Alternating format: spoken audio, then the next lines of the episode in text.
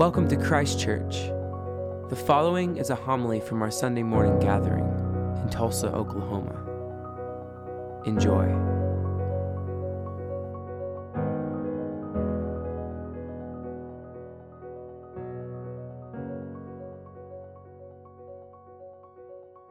The Holy Gospel of our Lord Jesus Christ according to Luke.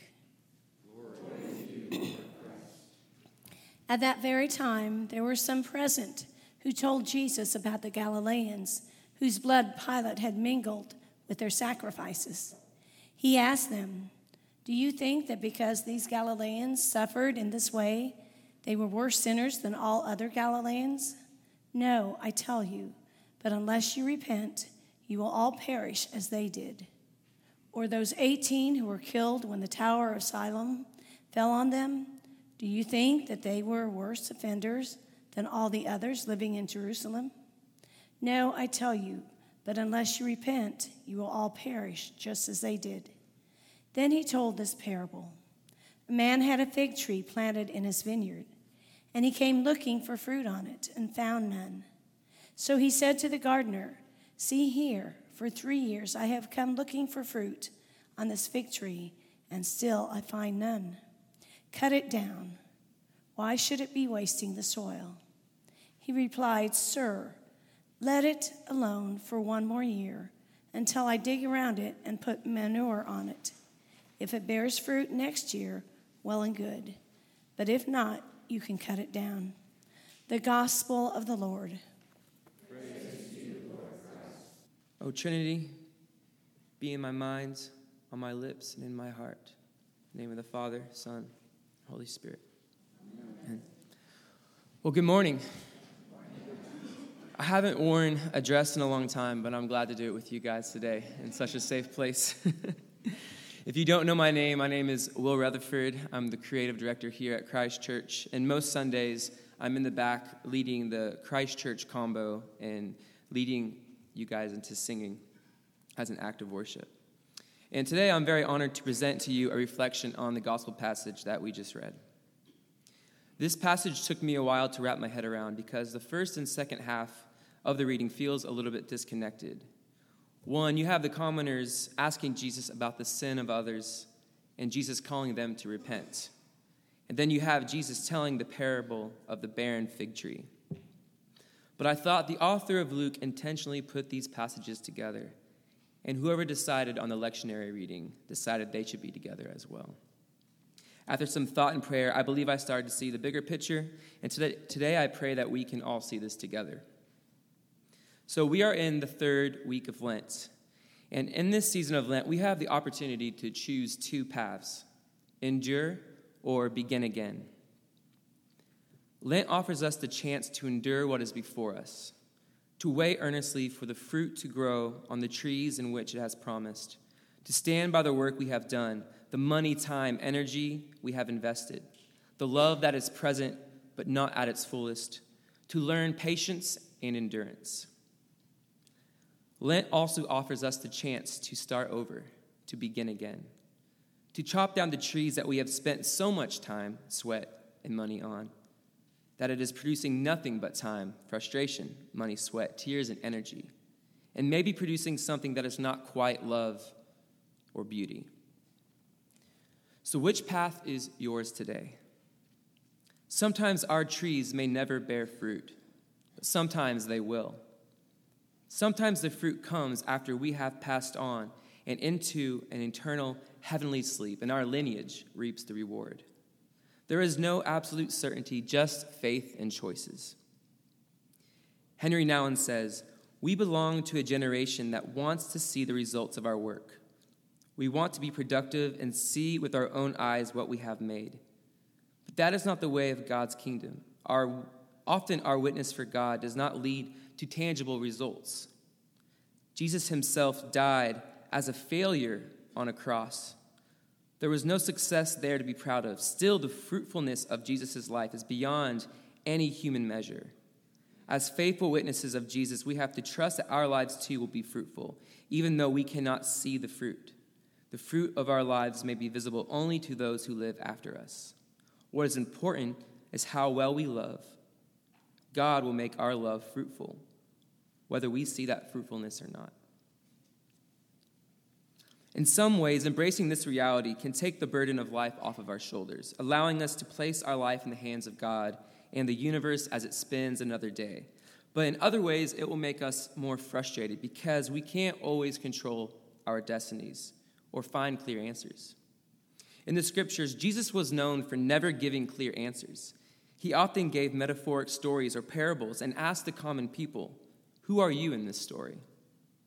Some examples you have the parable of the sower, a story about the process of scattering seeds and never knowing which path they will grow on. Another parable, the parable of the wicked tenants, where an owner of a vineyard entrusts tenants to take care and manage the growth of the fruit. But the tenants end up enforcing violence on the collector's servants and even kill the son of the owner in an act of greed. Jesus often told stories and references to farmers because this was the culture of the time and would be ways in which people could understand deeper meanings. I often think if Jesus were telling stories today, he would say something like A hipster had three Facebook friends. One was a troll, one was a stalker, and one was a pastor. And the story would unfold in some profound way, maybe the question being, which one are you in this story? In some of Jesus' stories, the meaning was obvious, in others, ambiguous, unclear, left up for interpretation, and many filled with such deep meaning that would only plant seeds and grow into a future revelation as the hearer would eventually come to understanding. In the second portion of the gospel reading today, Jesus tells the parable of the barren fig tree. I will read it again. He then told this parable A man had a fig tree planted in his vineyard, and he came looking for fruit on it and found none. So he said to the gardener, See here, for three years I have come looking for fruit on this fig tree, and still I find none. Cut it down. Why should it be wasting the soil? The servant replied, Sir, let it alone for one more year, until I dig around it and put manure on it. If it bears fruit next year, well and good, but if not, you can cut it down. This is an example of a parable with a meaning that would be obvious to some, confusing to others, and forever interpretive based on the context of our situations. In the season of Lent, this is how it speaks to me. I believe this parable symbolizes self reflection, choices, faith, patience, endurance, death, and resurrection. And how does it symbolize death and resurrection? For something to be resurrected, it has to first die. Sometimes we must allow ourselves to experience an existential and spiritual death in order to properly begin again. This is what Paul means by dying to self. Moving away from New York City was one of the hardest things I've ever had to do. In a way, it was a death for me. It was a death of a life I wanted to continue living, a death of a dream. But since that death, I can confidently say that I have been experiencing a new resurrection in Christ and it is sweeter than I expected. But I had to reflect. I had to evaluate if continuing to live in New York City was best for my family. Because we did not make six figures, the choice was quite easy. I had to have faith to move us in the middle of a snowstorm and have faith to get us to Tulsa safely. It was a painful choice to leave, a death of some sorts, and it took me the entire year of 2018 to feel like I was finally resurrecting in Christ and seeing that a new tree was growing. So, this is why I opened today's sermon by saying Lent offers us a choice to endure or begin again. What is your story today? Perhaps we must wait another year to see the bloom. A choice that can only come from self reflection, faith, endurance, and patience. Or perhaps we must cut this tree down and begin again. A choice that can only come from self reflection, faith, death, and resurrection. So, how does the first section of the gospel reading connect to the parable of the barren fig tree? In the first section of the reading, we see that several Galileans were slaughtered in the temple in the midst of worship, ordered by Pontius Pilate, who would later order the death of Jesus. The question arose to Jesus Were these people worse sinners that this would happen to them? Jesus replied, No. Another incident had also happened where a tower fell on a group of people who were killed. The question arose again Were these people the worst of sinners? Jesus replied, No. If you remember another story told in John 9 about the blind man, the disciples asked Jesus, What did this person do, or what did his family do for him to deserve, to deserve such an awful deficiency?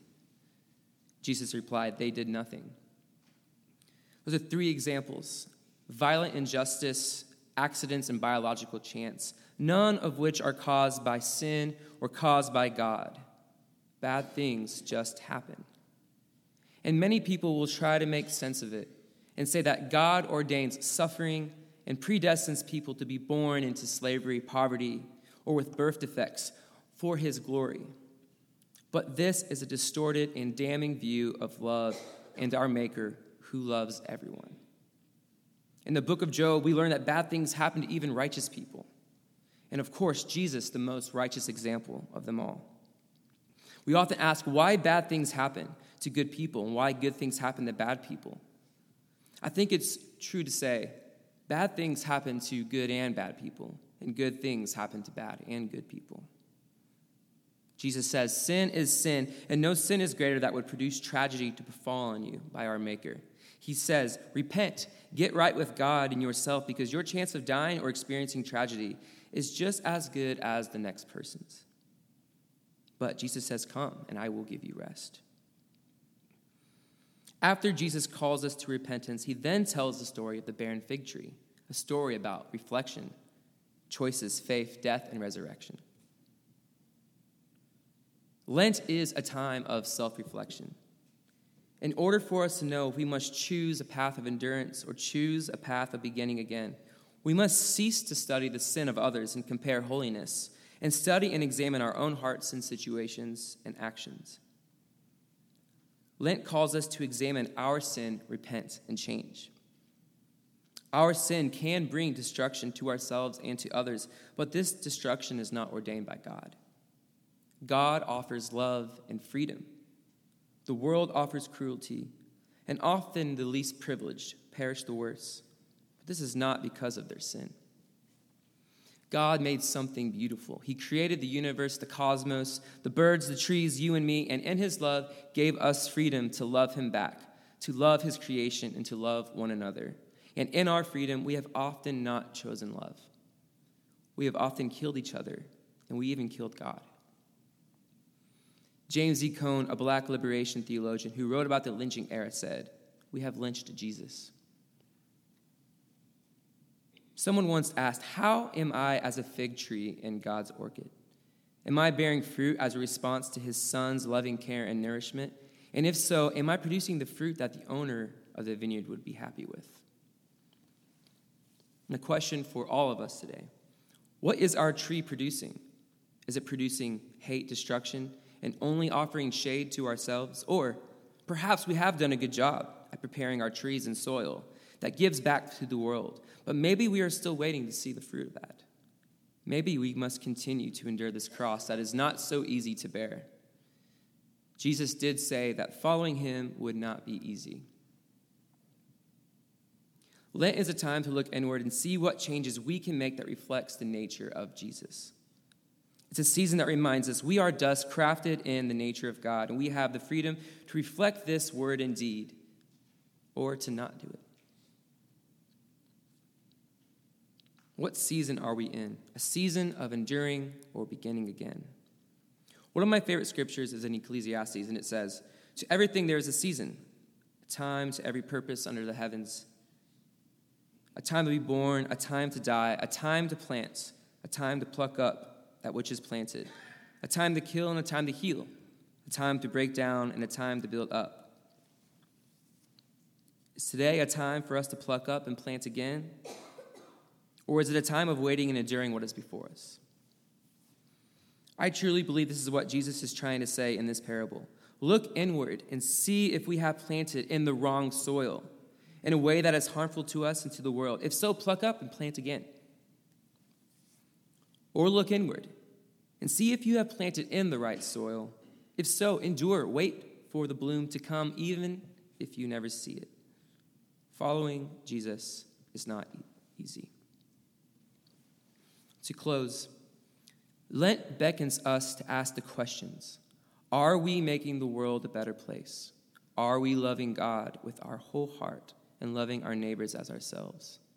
Is there a reason our trees are not producing fruit? Could our soil be corrupted? Have we planted in the wrong place? Have we stolen someone's land?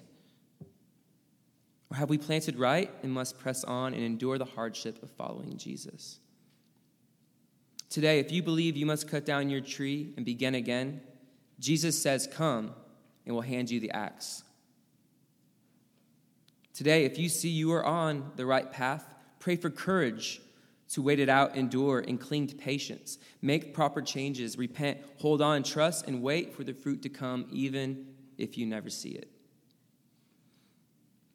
If you believe this is you today, Jesus says, Come, and he will endure and wait with you. Amen.